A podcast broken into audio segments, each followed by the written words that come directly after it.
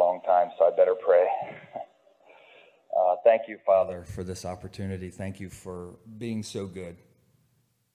Thank you for this family and, and for, your, for your church, as imperfect as we are. Um, you love us, and we are called together under you to love you, to serve you, to seek you, um, to help establish your kingdom here on earth. And I, I, pray that we would do well with that. God, so speak to us today. We, we don't want to leave here just like we came. God, move. Scott said it. You're on the move, and, and I believe it. I believe it. And I pray that you move in us here today. In Christ's name, amen. All right. Um, so I'm going to share a, a, just a how this message. Mel asked me if I would share in July. Um, I said, "Yeah, I'll be here this this week." They were he was going to be gone. Bruce was going to be gone. Um, they needed somebody. I have, like I said, I haven't been up here for I don't even remember when. It's been over a year, I think. It's been a while anyway. Um, but I, am happy to do it. I enjoy doing it. Um, I do get nervous. But just to just to um, bring you up to to where this message today came from, I was last week was camp meeting, crazy busy. I love camp meeting week, but for me because I work every day and drive up at night, and it's just this back and forth, and and trying to keep the house, you know, everything going at home, and keep my out of control beans picked, and just just it's been it was a crazy crazy week, and it ended on Sunday camp meeting and I came home, and, and Sunday night I was laying in bed. And it kind of dawned on me, not that I had forgotten, but it dawned on me, I'm preaching on Sunday. And I was like, oh my word. Because I hadn't given it much thought. And I, I, I'm not like Mel. Mel, I think, prepares weeks in advance, it seems like. And he's, he's wired differently than me. I'm just, it's not me. Uh, but I'm not, I don't like to be, you know, I don't like to procrastinate too much. I like to at least have an idea what God wants um, when, I, when I get to share. Um, so I was laying there in bed, and, and um, I just said, my, my, my habit at bedtime is I try to get to bed early. I don't like staying up late. I like getting to bed early and getting up early. So that's just me. Some of you think I'm weird, but that's the way I'm wired. Um, but my habit before bed is, is always to spend time with the Lord in, in my bed. Um, my, my last thoughts are, are of God. My last words are to God. And of course, that night, since I was sort of like, oh my word, I'm preaching on Sunday, I said, God, I need you to give me something for this week because I'm tired. I, you know, camp meeting was awesome, amazing teaching, everything, but I didn't have any kind of feeling like, where does this need to go? I said, can you just give me something, a topic or anything to go on just to get started tonight, like in a dream or, you know, during the night, whatever. And I pray every, every night, God, use me use me this night. Um, speak to me through the night, whatever. My mind is, is a little more settled when I'm sleeping than it is during the day. So I, I think God has opportunities to do things and even use me in ways at night that He doesn't during the day. Um, that's just maybe lack of control, self control in my own life, or just busyness, whatever. But um, I, I, pray almost every night, God, use me tonight. And He wakes me up a lot to pray. So um, I'm thankful for that. But anyway, my, my closing thoughts for the day, and I fall asleep pretty quick when I go to bed. I'm usually out quickly. But my last, my last words to God were, you need to give me something. How about tonight? You know, give me, give me something to go on. And when I woke up in the morning, I knew um, the only thing I remembered from that night, from any dreams, was this middle aged guy who was semi bald. Um, kind of like me, I guess. It didn't look like me though; it was someone else. Um, the only thing I remember was was this middle-aged guy saying these words in in one of my dreams, and this is where we're going to uh, be looking at today. I, I, took it as direct word from the Lord for for me to share a topic uh, from Jeremiah chapter 29, verse 13. You will seek me and find me when you seek me with all your heart. And that was it and it was NIV because that's what I usually read. So that's what this person in my dream said this verse. And I didn't, when I woke up, I was like, okay, I'm not sure where that is exactly, but of course, I found it quickly. Um, and, and I took that, no doubt in my mind, God wanted me to share about seeking the Lord and share from these verses in Jeremiah. So that's what I'm going to do. And I don't say that as God is my witness. I don't say that for my benefit or for any kind of, you know, whatever for me. It's for your benefit. It's to stir your faith. God is not just on the move. God is still speaking. God is still wanting connection with his people, with his creation.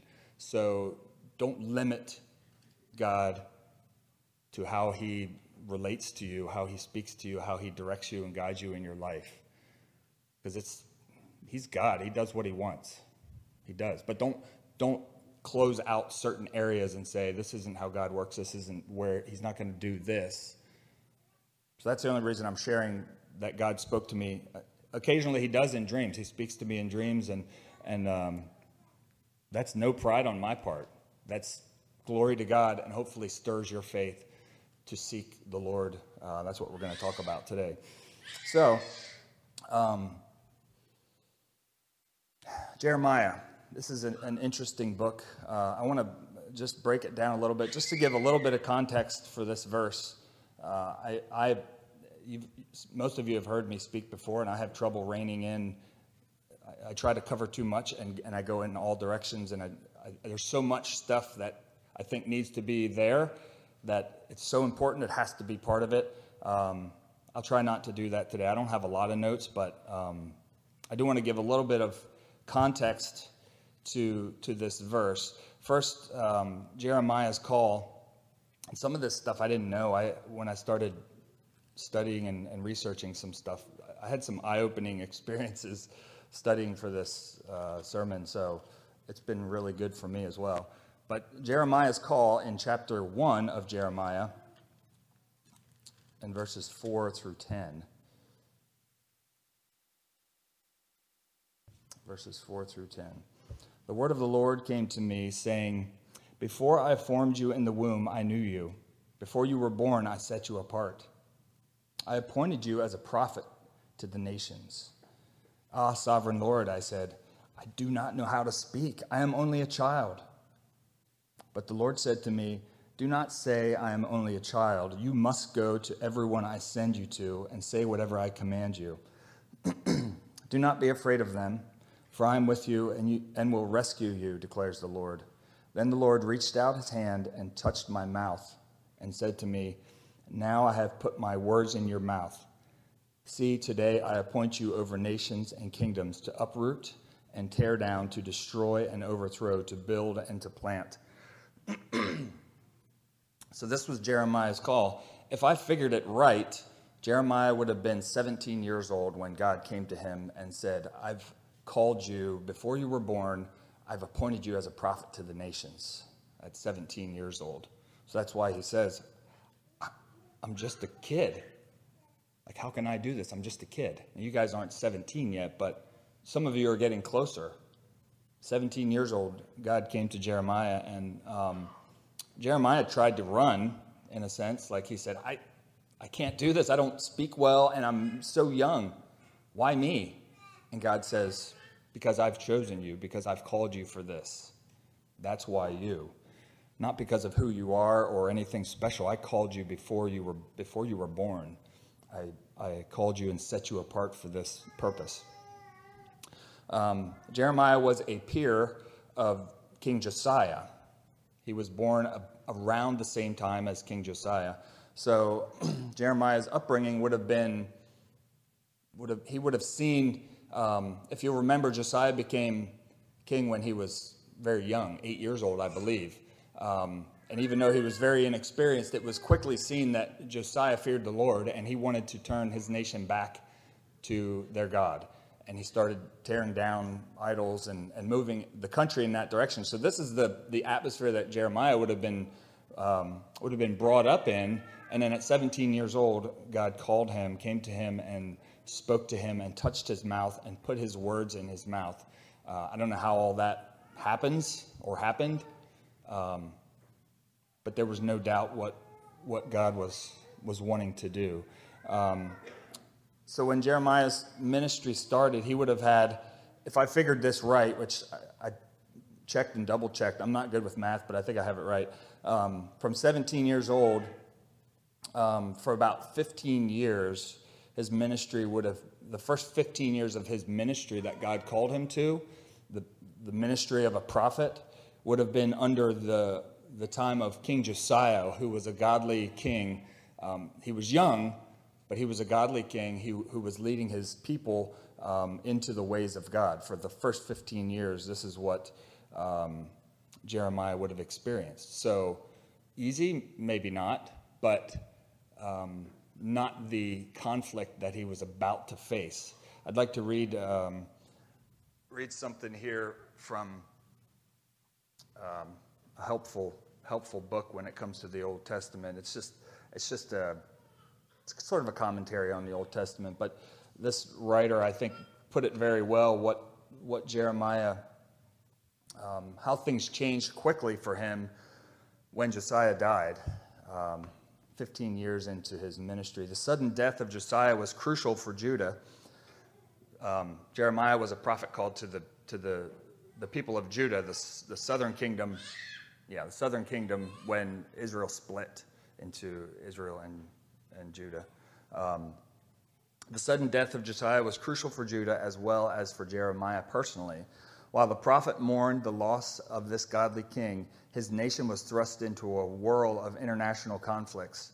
Jehoahaz reigned but three months before Necho of Egypt took him captive and placed Jehoiakim on the Davidic throne in Jerusalem. Not only did this sudden turn of events leave Jeremiah without godly political support, but almost abandoned him to the wiles of apostate leaders who enjoyed Jehoiakim's favor. the years 609 to 586 BC were the most hectic were the most hectic, unparalleled in Old Testament times. Politically, the sun was setting on Judah's national existence as international conflicts brought shadows of extinction that ultimately left Jerusalem in ruins. In religious matters, most of the old evils eliminated by Josiah, remember I said he was a good king even at eight years old. He, he started to, um, soon after he became king, he, he started to follow the Lord and destroy idols. Um, most of the old evils eliminated by Josiah returned under Jehoahaz. Um, Canaanite, Egyptian, and Assyrian idols were openly replaced after Josiah's funeral. Jeremiah fearlessly and persistently warned his people of coming disaster. Since he ministered to an apostate nation with godless leadership, he was subjected to persecution by his own people. A martyr's death undoubtedly would have been a relief compared to the constant suffering and anguish that Jeremiah endured as he continued his ministry among a people whose national life was in the process of disintegration. Jeremiah is often called a weeping prophet, and this is why. This is why. This, this writer says certainly a martyr's death, if they'd have killed him instead, he probably would have been better off than, than having to continue in a ministry that God called him to. Instead of obeying God's message as delivered by the prophet, they persecuted the messenger. Crisis after crisis brought Judah nearer destruction as Jeremiah's warnings continued to be ignored. The year 605 BC marked the beginning of Babylonian captivity for some of the citizens of Jerusalem, while Jehoiakim pledged his allegiance to the invading Babylonians. In the Egyptian Babylonian struggle during the remainder of his reign, Jehoiakim made the fatal mistake of rebelling against Nebuchadnezzar, precipitating the crisis of 598 and 597. Not only did death abruptly end Jehoiakim's reign, but his son Jehoiachin and approximately 10,000 leading citizens of Jerusalem were taken into exile this left the city with only a semblance of national existence, while the remaining poorer class controlled the government under their puppet king Zedekiah. The religious and political struggle continued for another decade as Judah's national hopes faded. At times, Zedekiah was concerned about Jeremiah's advice, but more frequently, he yielded to the pressure of the pro Egyptian party in Jerusalem, which favored rebellion against Nebuchadnezzar. Consequently, Jeremiah suffered with his people as they endured the final siege of Jerusalem. With his own eyes, the faithful prophet saw the fulfillment of the predictions that prophets before him had so frequently voiced. After 40 years of patient warning, Jeremiah witnessed the horrible result. Jerusalem was reduced to a smoldering heap of ruins. and the temple was destroyed. So, this is, um, next time you read Jeremiah, remember, remember that. Remember the situation. Um, Jeremiah's message, like I said, he was called the weeping prophet. His message was very much a, uh, a warning against idolatry and a warning of coming destruction to the people of Judah. Unlike some of the other prophets, Isaiah in particular, there was very little talk. If you read through the book of Jeremiah, there's very little talk of or, or hope of restoration restoration as a people, as a nation. Very, very little, um, this is what God is going to do. It was mostly stop doing this. There's destruction coming. You're going to be destroyed. Put away these idols. It was this kind of talk from Jeremiah. This is what God called him to. Um, Jeremiah tried not to speak at times. He had almost no friends. If you study Jeremiah's history, he had pretty much once things went bad, he had like one friend who was sort of a friend, but it was somebody that was, you know, sort of a, uh, um, almost like a, not a, I don't want to say a business partner, but, you know, because of his, his office as a prophet, he had somebody who, who sort of helped him. Um, but he really had no friends. He felt at, he felt at times deceived by God. You can read some of his words and you can, you can easily see that Jeremiah at times felt like, God, you deceived me. You deceived me. He had a love for his people. His weeping was often weeping for his own people, for his, for his race. Several times in the book of Jeremiah, God tells Jeremiah, don't intercede for these people. Don't pray for them. That's hard. That's hard. Like for me, that's hard to hard to come to grips with a little bit, just because um, I know without a doubt that prayer changes people. And God at times said, Don't intercede for these people. There's destruction coming. Don't intercede for them. He tried to be silent sometimes, but he says, Your word is like fire inside of me. Can't be quiet. I want to be, but I can't. It comes out. I have to say it. This was God's call. This was Jeremiah. Um, anybody want his life? when I was studying this, I was like, oh my. Anyway, the culture, um, the culture of where, where Jeremiah lived and where this took place was um, rampant idolatry. This was in Canaan, the land of Canaan, the promised land. Okay? Remember what God said when he, when he brought the Israelites into the promised land. He said, Take out all the Canaanites. And what did Israel do? They didn't take out all the Canaanites. They left them there. They made treaties with them. They married their, their, their sons, married their daughters. They, they took on their idols. They took on their idols. So, in this time of history, um, Canaan, the land of Canaan, was, was rampant with idolatry. Um, we know some of the idols that they worship. The, the main, some of this I didn't, I didn't understand. Some of this I didn't understand or, or know. I don't think I did that. But, um, but their main, their main idol you may have never even heard of. It, the, their main, like the, the god of all of their gods of the land of Canaan was called El, E-L.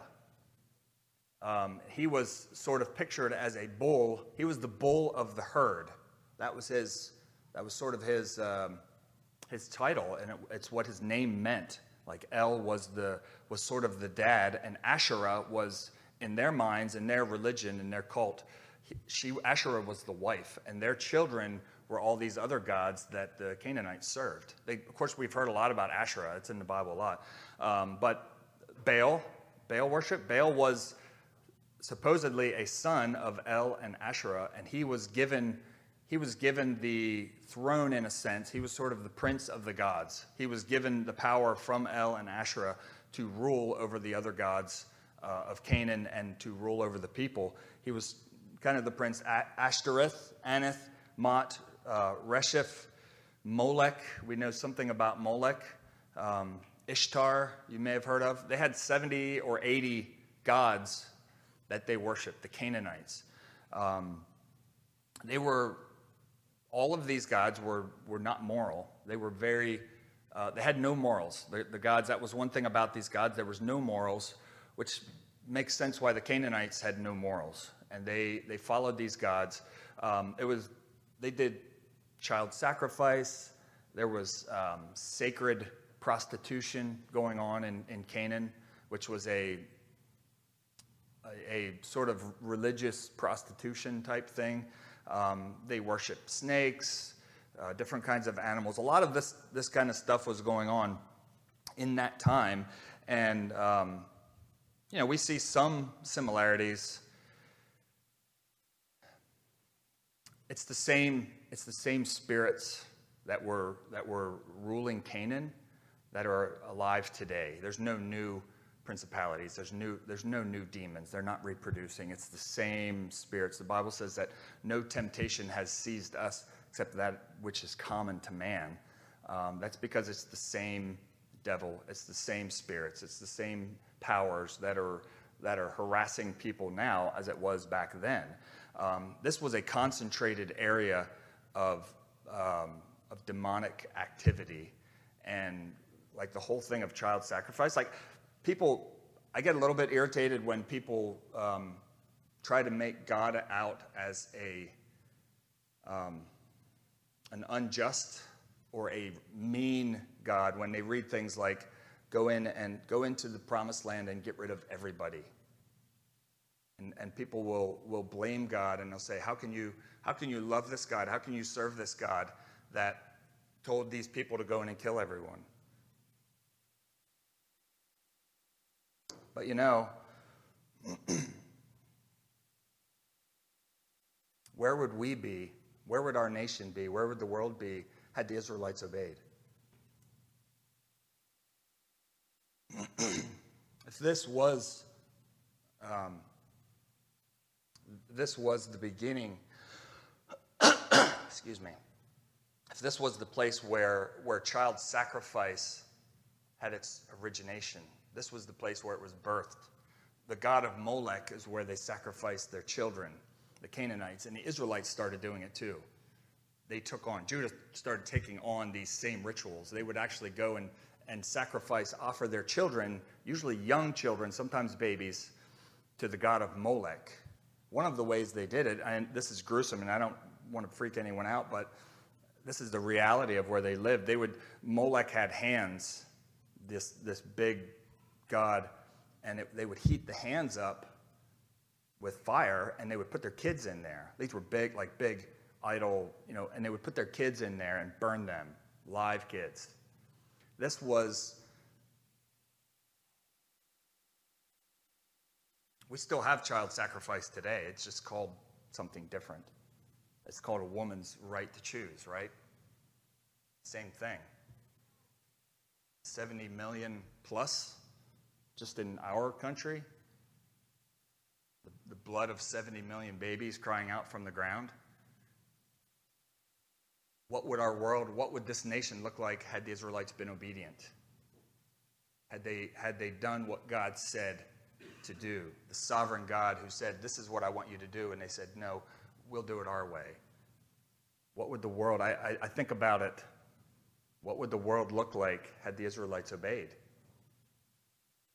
What are some of the things that we struggle with? This cult of sexuality and fertility, which is what the Canaanites essentially is what it was. Their religion, all these gods, it was all centered around fertility and, and sexuality. And it's like in our world today, I mean, like I said, it's always been here, but how, how engrossed is our society in sexuality? Like it's it's just rampant. It's just running rampant. How would it be had the Israelites obeyed? If this was a place, see, these, these gods, they gain their influence, they gain their power through influence. That's how they, that's how they become stronger and, and these, these movements and these sins, um, they become stronger because of the influence they, ha- they have in people's lives. There's a reason that God told the Israelites, get rid of this stuff get rid of these people, wipe them out. I know that's harsh. It's harsh for us. And we think, oh, how could God say, take these people out? But when you look at the consequences of not obeying, what God said was the most loving thing he could have said, was the, most, was the best thing he could have said. But Judah went all in. They joined in with, um, with the Canaanites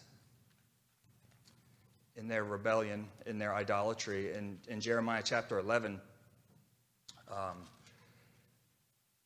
verses 9 to 14, this kind of sums it up. In several places in Jeremiah, you can find similar things that, that God said to the people. Jeremiah 11, 9 to 14. Then the Lord said to me, There's a conspiracy among the people of Judah and those who live in Jerusalem.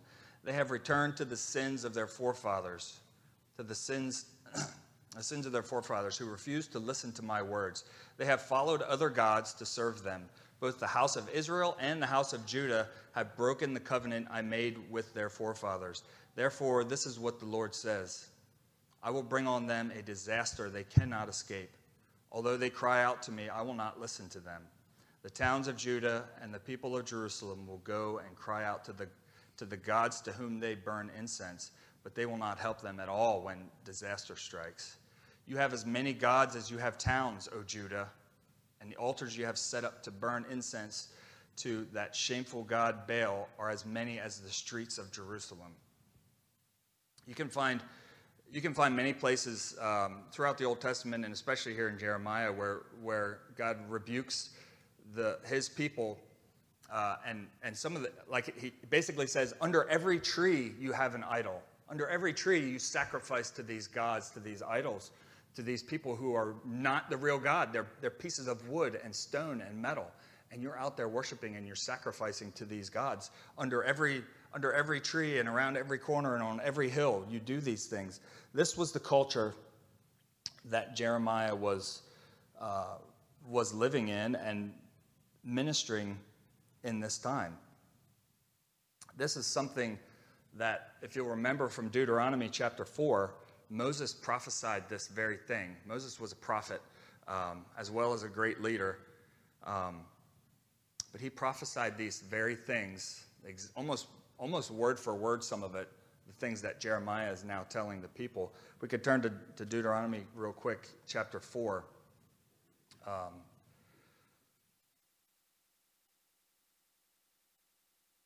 verse, starting at verse 15. Just want to read um, read some verses here. This is this is uh, context of this. This is Moses speaking to uh, the people of Israel just before they were going to go into the promised land.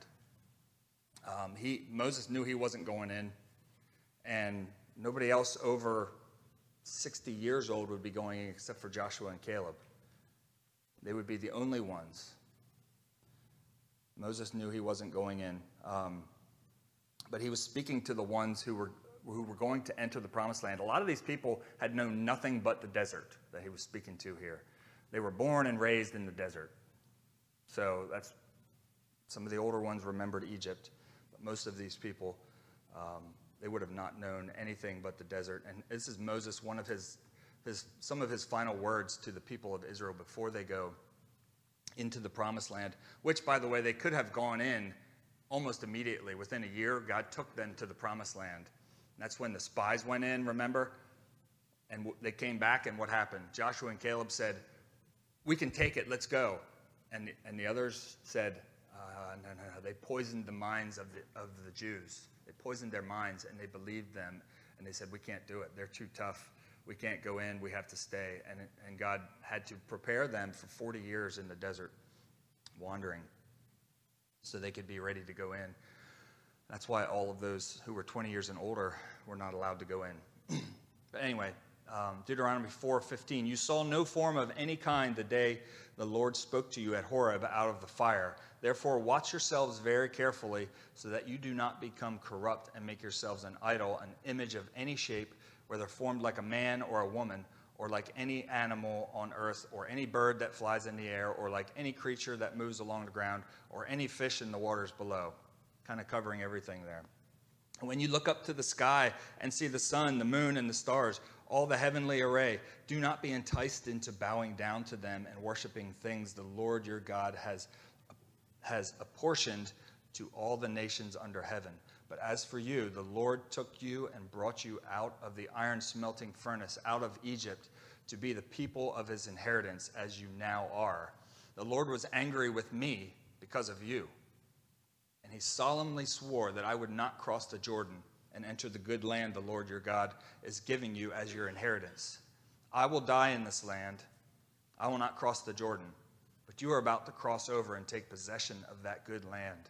Be careful not to forget the covenant of the Lord your God that he made with you.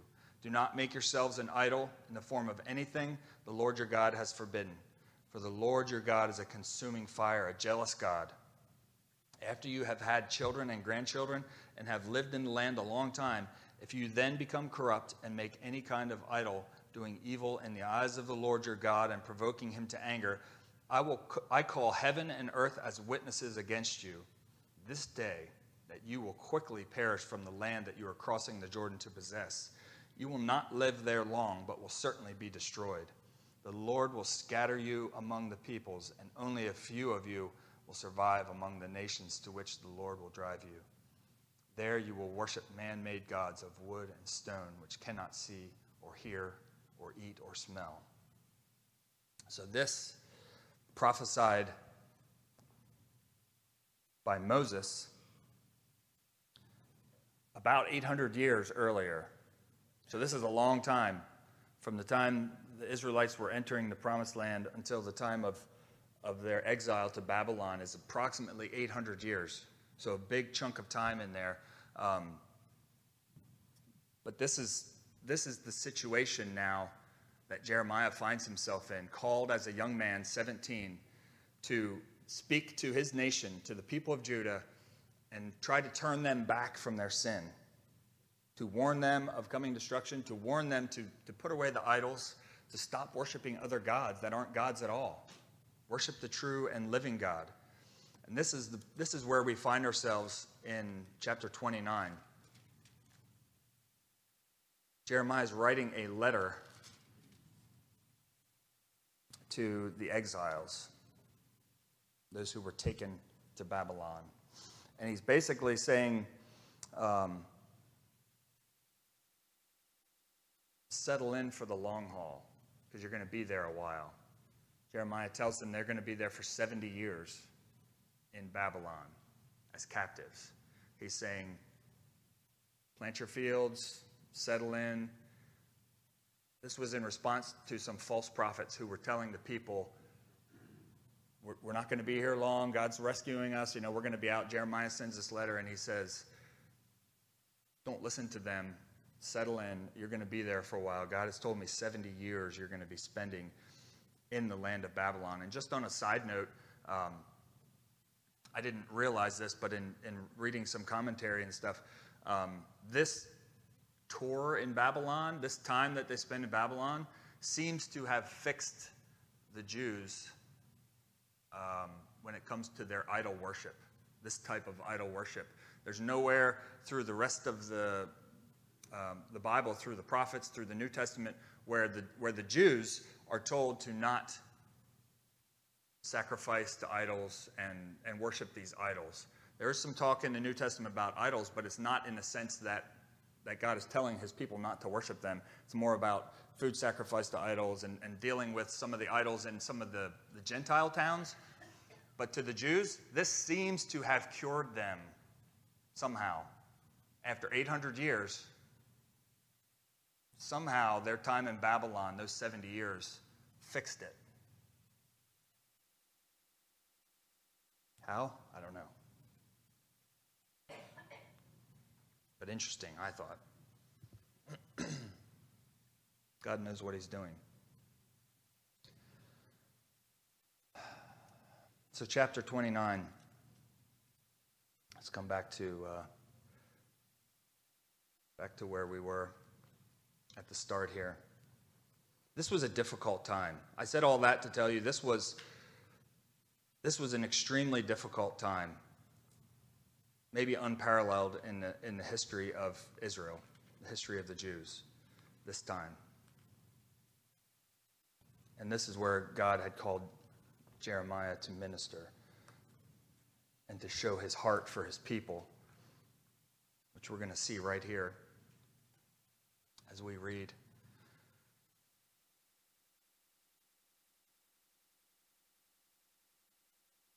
Starting at verse 10 in, in Jeremiah 29.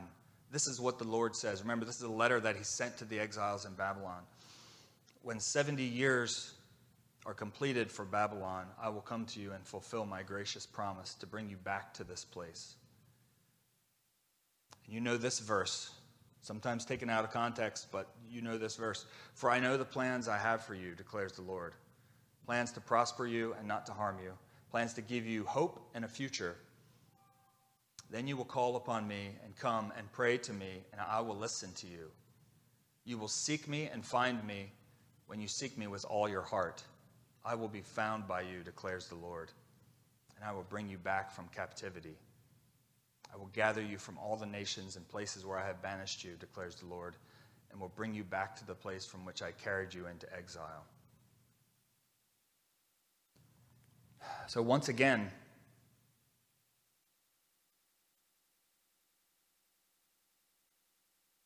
If you, if you follow the Old Testament chronologically, it's not written chronologically, but if you follow it chronologically, you can see, you can see the ups and downs, sometimes down a little longer and up a little longer, whatever. But you can see the, the pattern of the Jews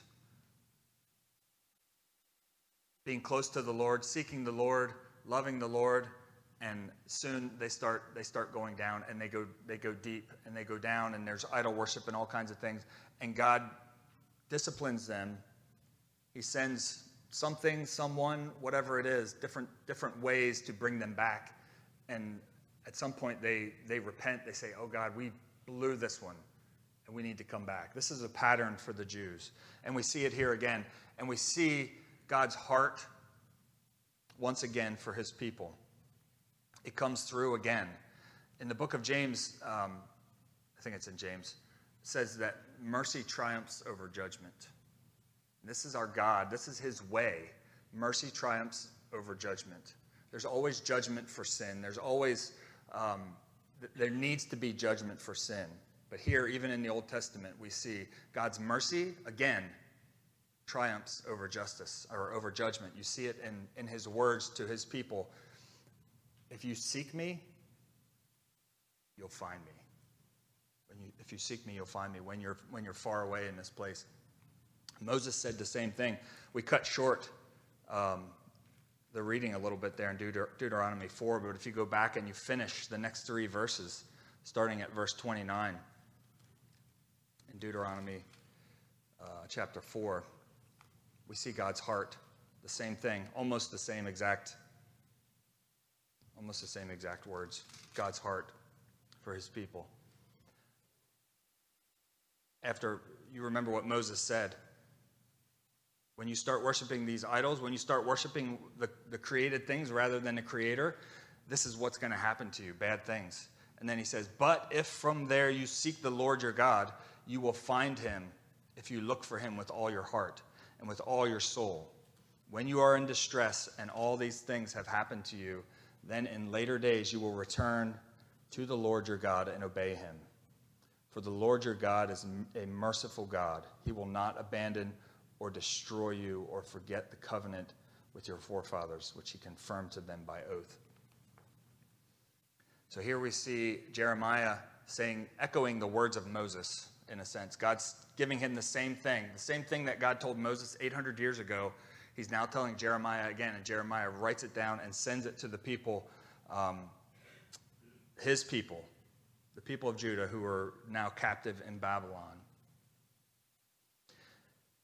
God always has a promise to, to the seekers. All through the Bible, there's a promise to the seekers, those who are seeking Him. It's, I will listen and you will find me. All the way back, starting with Moses, and even before that, even before that, God's promise to the seekers, to those who are seeking Him, to those who, who desire Him, who want to know Him. I will listen and you'll find me. But there's a condition. Just like so many promises of the Bible, there's a condition on this promise. Most of God's promises have conditions on them. They're not just, it's not a just grab whatever you want, you know, grab the good things, you know, that God offers all the time and just and just, you know, hoard it for yourself, whatever. There's almost always conditions on his promises. God says, I will listen and you will find me. But what's the condition? If you seek or if you search with all your heart. God's not too interested in half hearted devotion, He never has been. He's not looking for people who are halfway committed, who want just the benefits of God, but, but aren't willing to, to seek with all their heart, aren't willing to lay down, to surrender um, the things that God says you need to surrender. We sometimes, in, in, our, um, in our zeal to have people come to the Lord, we mislead them. And we say, Jesus will forgive all your sins. Just come to him. It's that easy. You just pray this prayer and it's, you're all good. You're set for heaven. That's not what the Bible teaches. Not what the Bible teaches.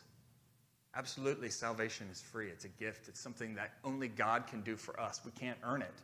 It's free in the sense that you can't earn it. You can't do, you could, you could do, you could work the rest of your life and, and be the best person ever, and you can't earn, you don't measure up. You can't earn God's love. You can't earn his salvation. In that sense, it's free. But on the flip side, it costs us everything. Jesus made it so clear.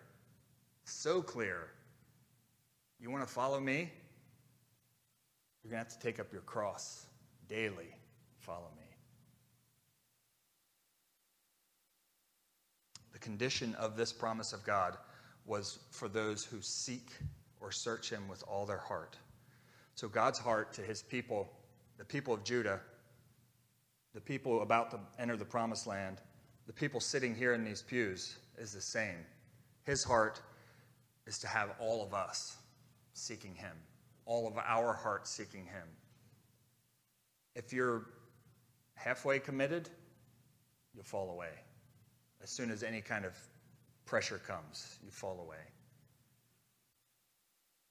That's why God is wanting full commitment, full seeking of Him. A beautiful promise that comes with a condition uh, that our hearts are fully engaged. This is the beautiful part of, I, I think, of when God does these kinds of things, when He says these kinds of things. Even in the most desperate situation, remember who these people were the people of Judah.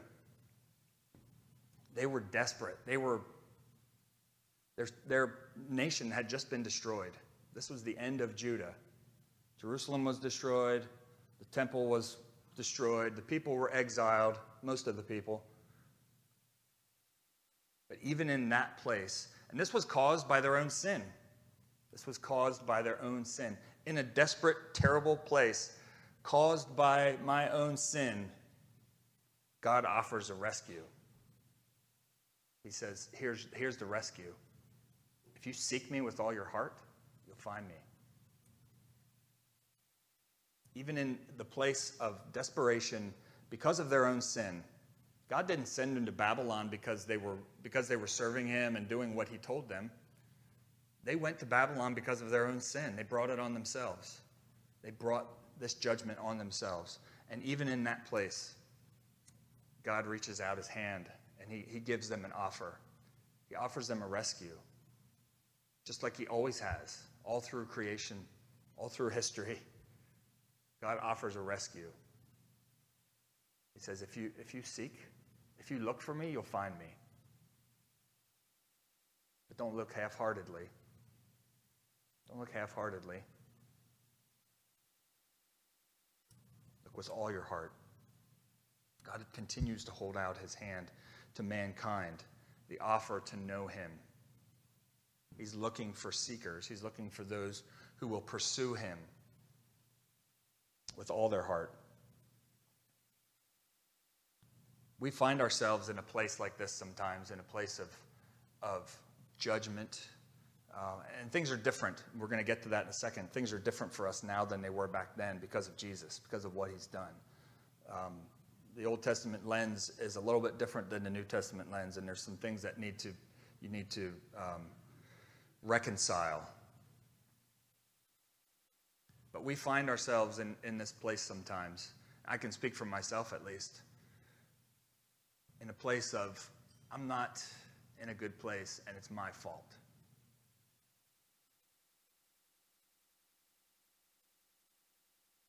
And that the hand of God, I believe, is always there. The offer is always there. Seek me. Seek me. The voice of the enemy is there too. His voice would sound more like, You're not good enough. Look what you did. You blew it again. God's saying, Seek me. I'm still here. Seek me with all your heart. With all your heart. Jesus opened up. Jesus, the, the veil, the veil terror, the veil remover. You know, the, remember the curtain, the veil that separated the, the normal people from God? You couldn't go in there in the Old Testament.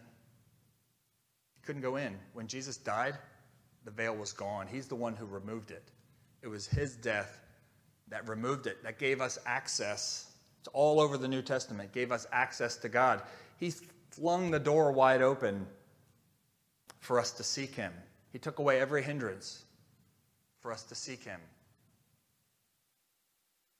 There's a difference. Old Testament seeking and New Testament seeking is slightly different, but the heart of God is the same.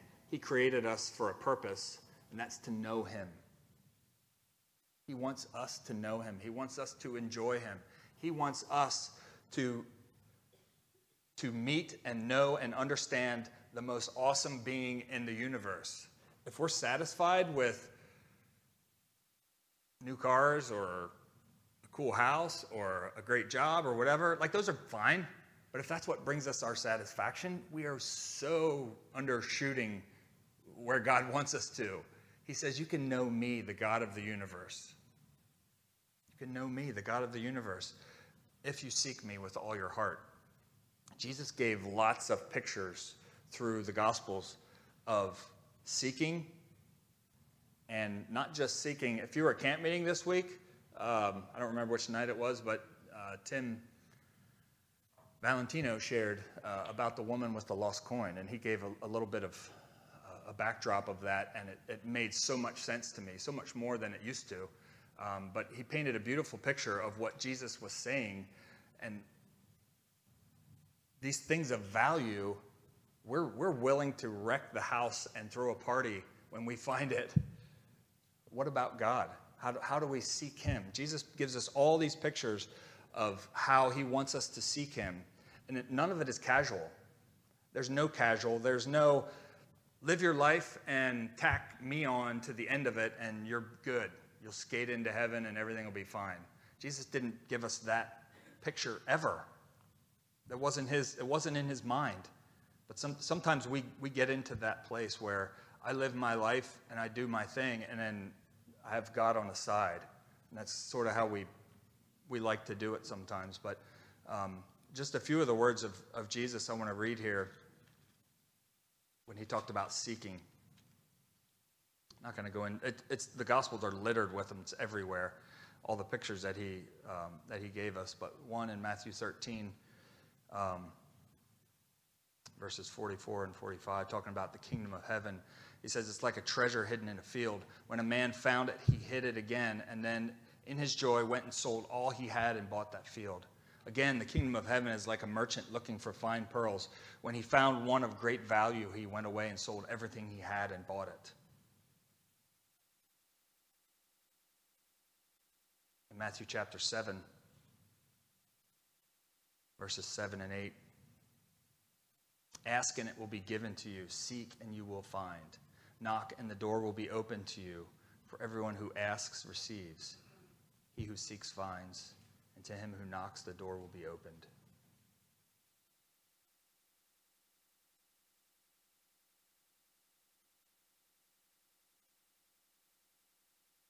Our, our lives um,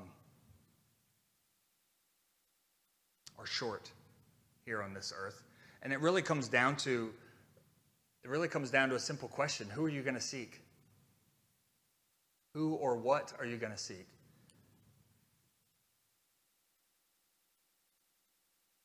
Life is short. I know it sounds, it sounds morbid, but the Bible says that we all have an appointment with death. We're all, we're all checking out sometime. So, what's important while we're here? What's important for all eternity? Who or what will we seek? Will we seek God with all of our heart?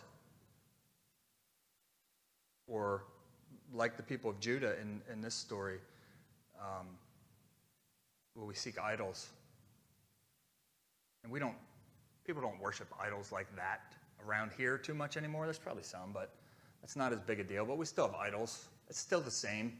All of these, all of these gods that were, were made back then, they just look different now. We have the same thing.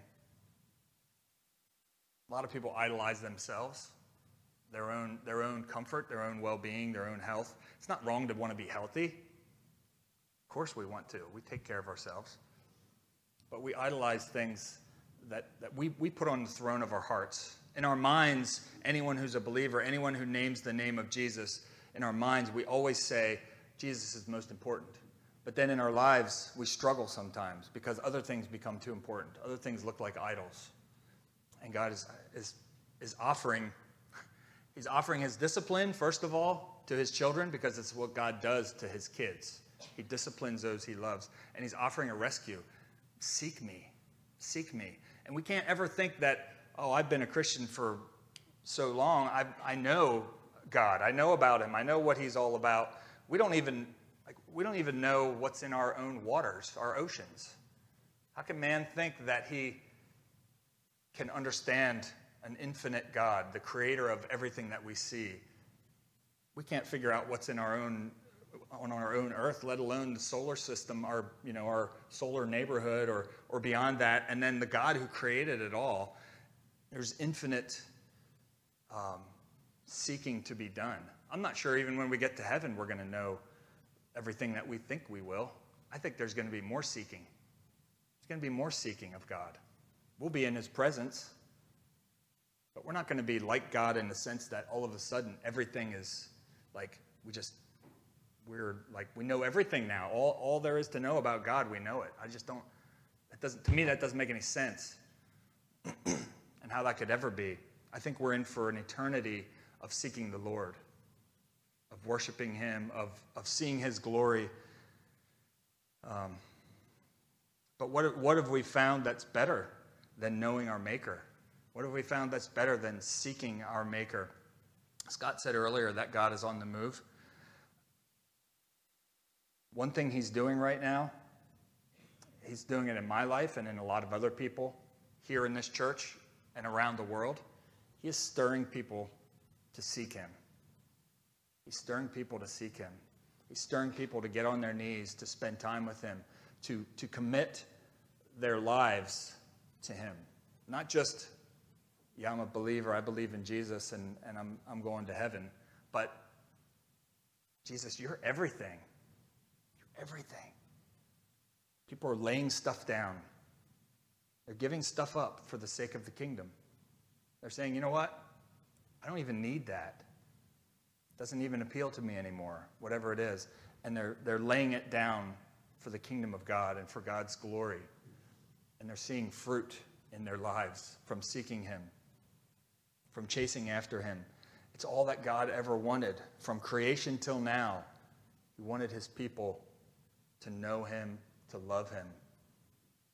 He's still, he's still trying to do that. He's still offering that to us this day. What will we choose?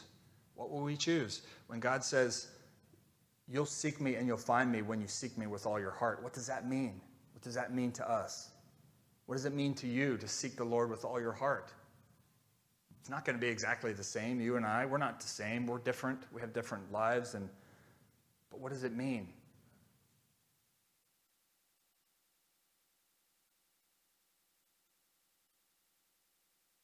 I think every, everybody here, um, whether you're young, old, somewhere in between, whatever your whatever situation you find yourself in,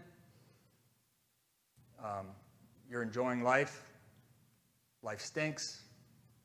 you're successful, you fail at everything, you got the world by the tail, everything's good, your, your life is falling apart. You know, the opposites. Wherever you find yourself, somewhere in between, probably where most of us are, where, wherever you are, God's call is the same. If you seek me, you'll find me. If you seek with all your heart. God is wanting dedicated, committed lovers of Him and seekers of Him. More than anything this day, I was praying that God would stir our hearts, that He would move us in some way, whatever it is. Some of you, God's been stirring. I know that. Some of you, God's been doing some, some stirring and some moving, and you've responded well. Some of you, God's been stirring and you haven't responded well. Um, some of you today are, are feeling like not really sensing God at all.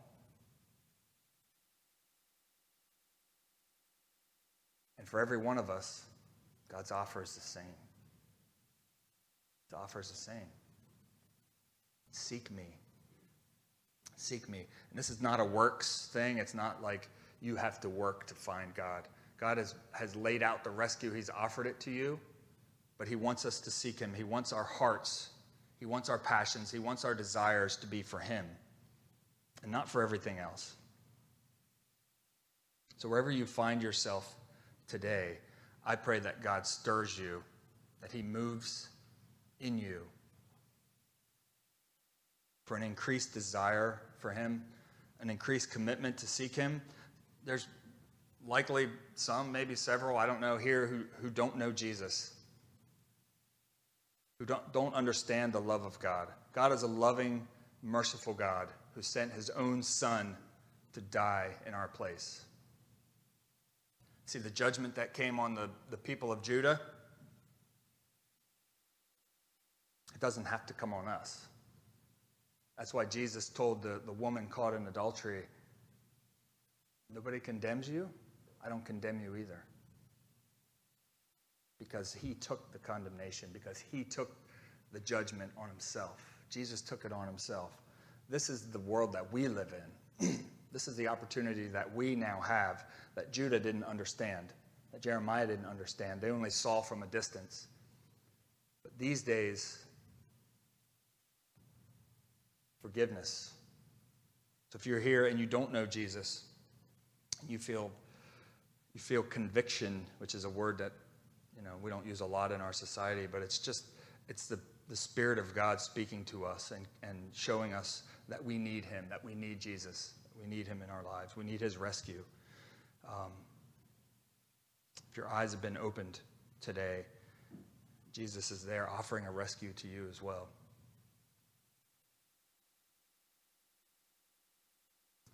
I'd like to, to pray. I, I really struggled with how to, to end our time here, and, and um, my heart was to stir was to stir, stir something in you that you begin to seek the Lord in new ways, whether you're seeking Him already or not.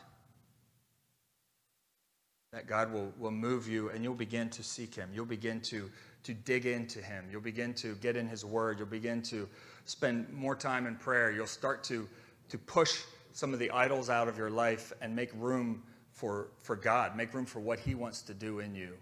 Um, by, by removing some of this stuff, God has more, more place to work. When Jesus talked about the, the sower who went out to, to sow his seed, and, and the seeds fell on different places, some on the path, some in the weeds, some on the rocks, whatever.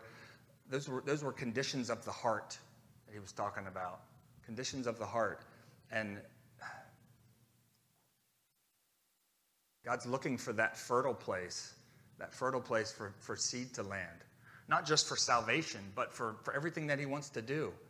So, weeds in your life, rocks in your life, sometimes we have to pull those things out and, and get rocks out of the way. And we need to, we need to change our habits, change our, our disciplines to, to make room for God, to, to make fertile soil for God. So, um, I, would like to just have a, um, a prayer with us all together and then um, have maybe some of our ministry team come up. And, and if anyone would like prayer, simply for an increased desire to seek the Lord, for an increased desire to seek the Lord, for a, an increased commitment to Him. Um, maybe, like I said, you don't know Jesus and you want to, come on up. We gladly talk to you and, and lead you to the Lord. Um, but I'd like to give an opportunity. I was really feeling like God wanted to stir some things in us today, supernaturally, not with, not with my words, but with the, the power of the Holy Spirit speaking to you. Um, God is looking for you to be a seeker. He's looking for those who are willing to pursue Him, who are willing to seek Him. Like I said, just as it was from the beginning, from the beginning of creation till now, He's always wanted the same thing. He wants people that seek Him, who love Him, who want to know Him. And maybe you need some help. Maybe you just would like a prayer for, for increased desire to seek the Lord. Um, maybe you haven't been seeking the Lord. You don't even feel it at all, but you know that this is right. This makes sense. This is where I need to be. And you just want someone to pray with you for, for that seeking desire to start, for it to start, to be birthed in you. So I'm going to pray, and then if the ministry team could come up, and, and we'll close our time. And if anybody wants to be prayed for or has something they want to share, you can come up, and, and uh, there'll be a few of us up here, um, and then we'll, we'll be dismissed. So, Father, you are a gracious God. You are sovereign. You know all things. God, forgive us for the times when we think we know better, when we choose our own way, when we make light of your word or your commands. God, we know that they're for our good. Your commands are not burdensome to us, they're for our good, they're for our benefit. And God, just as the, just as the people of Judah rebelled, God, sometimes we rebel. Sometimes we choose things that are not of you.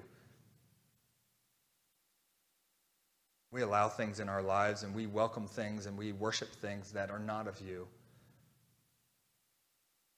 And God, I, I ask for your forgiveness for us in that. Teach us to be seekers.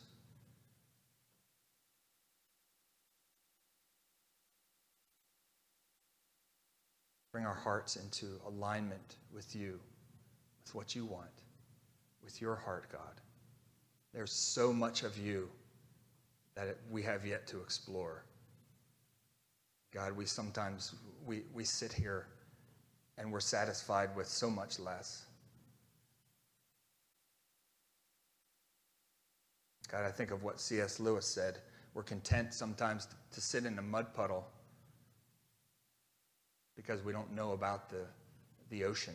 We don't know about the sea. I don't know how exactly he said it, but we're, we're content to sit and splash in a puddle because we don't understand, because we don't see what's out there. We don't give you a chance to show us how awesome you are, how glorious you are, how much you love us. So, God, may we be seekers of you. May we be like those ones, Jesus, that you said when they found the pearl of great price, when they found the, um, you know, the treasure, they sold everything. They got rid of everything to follow, to find, to go and get that one thing. And God, that's, that's your kingdom. It's you. It's you. It's what you're calling us to, Jesus. You said, give it all up for me. Give it all up for me.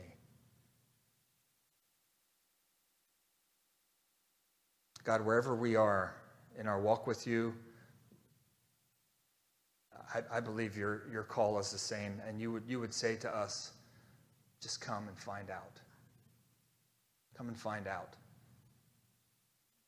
See if I'm not way more awesome than all this other stuff that you settle for.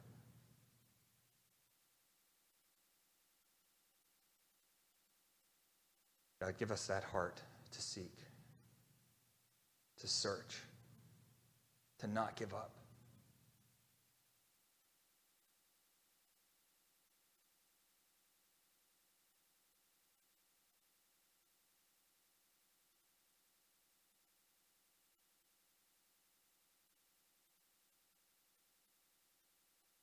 We need you, God.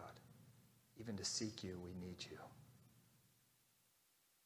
We ask for your motivation. We ask for your heart, for your passion for us to, to chase after you, to seek you.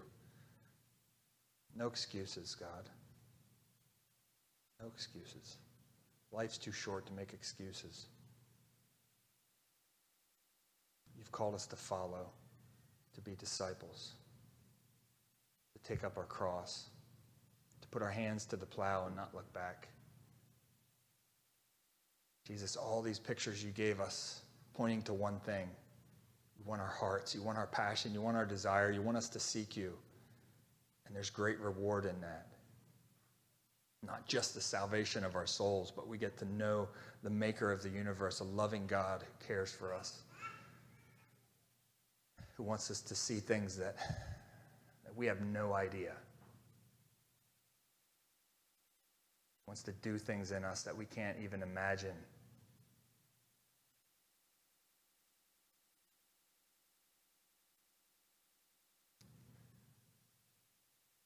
God, move in us. Just as we, we started this time, you're on the move. I believe it. I believe it. I see it. I feel it. Things are different. God, you're moving in the hearts of people all across this church, in this town. God, I see it. I don't want to miss any of it. Want to miss what you have for us, God. So let us seek you. Let us be on our knees before you. We pray in Christ's name.